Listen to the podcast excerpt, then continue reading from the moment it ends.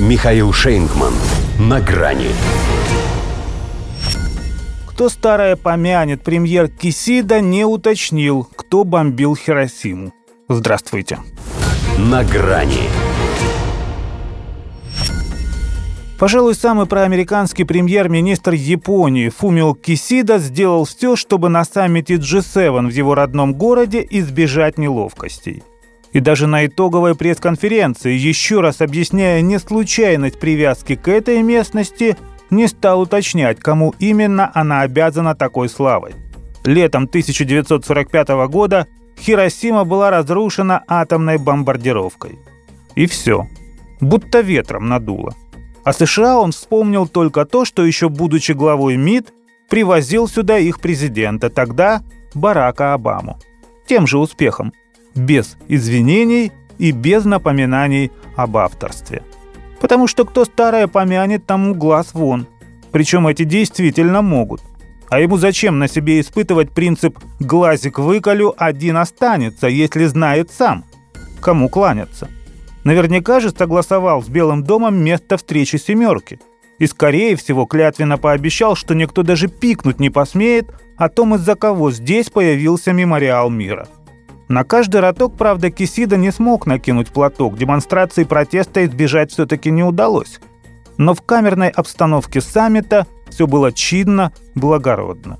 Поведение потомка жертв и последователя убийц указывало на то, что они души друг в дружке не чают. И это смотрелось наглядным доказательством того, что подобная трагедия в их отношениях не повторится. Чего не скажешь об отношении США ко всем остальным, ибо запись Джо Байдена в книге музея Хиросимы «Давайте вместе двигаться к тому дню, когда мы сможем избавить мир от ядерного оружия» оказалась какой-то двусмысленной. Во-первых, избавить только мир, а не Штаты – которые позиционируют себя над миром. Во-вторых, как Штаты избавляются от своего ядерного оружия. Они показали на Японии в августе 45-го. Дважды. Хотя ее премьер теперь деликатно об этом молчит, чтобы не вогнать гегемона в краску. Тот ведь по части бомб такой ранимый. При этом даже ручная обезьянка, которую они возят с собой для фотосессии, и та покусывает руку дающего. В один ряд с Хиросимой поставила уже не Нагасаки, это лишнее, а Артемовск. Разрушение, говорит, аналогичное. Чтобы в его извращенном сознании это не значило, а что-то в этом есть. Японский город уничтожили США, и битву за Бахмут устроили именно они. Неизвестно, покоробило ли такое сравнение Кисиду, но похоже он и сам не прочь, чтобы Украина реально получила свою дозу боевой радиации – потому что он тоже ищет поражение России, будто не в курсе, что страна с ядерным арсеналом не проигрывает. Одна, только вместе со всеми. Что касается его расшаркивания перед Байденом в Хиросиме, то для нее это была еще одна бомба, пусть и не такая летальная.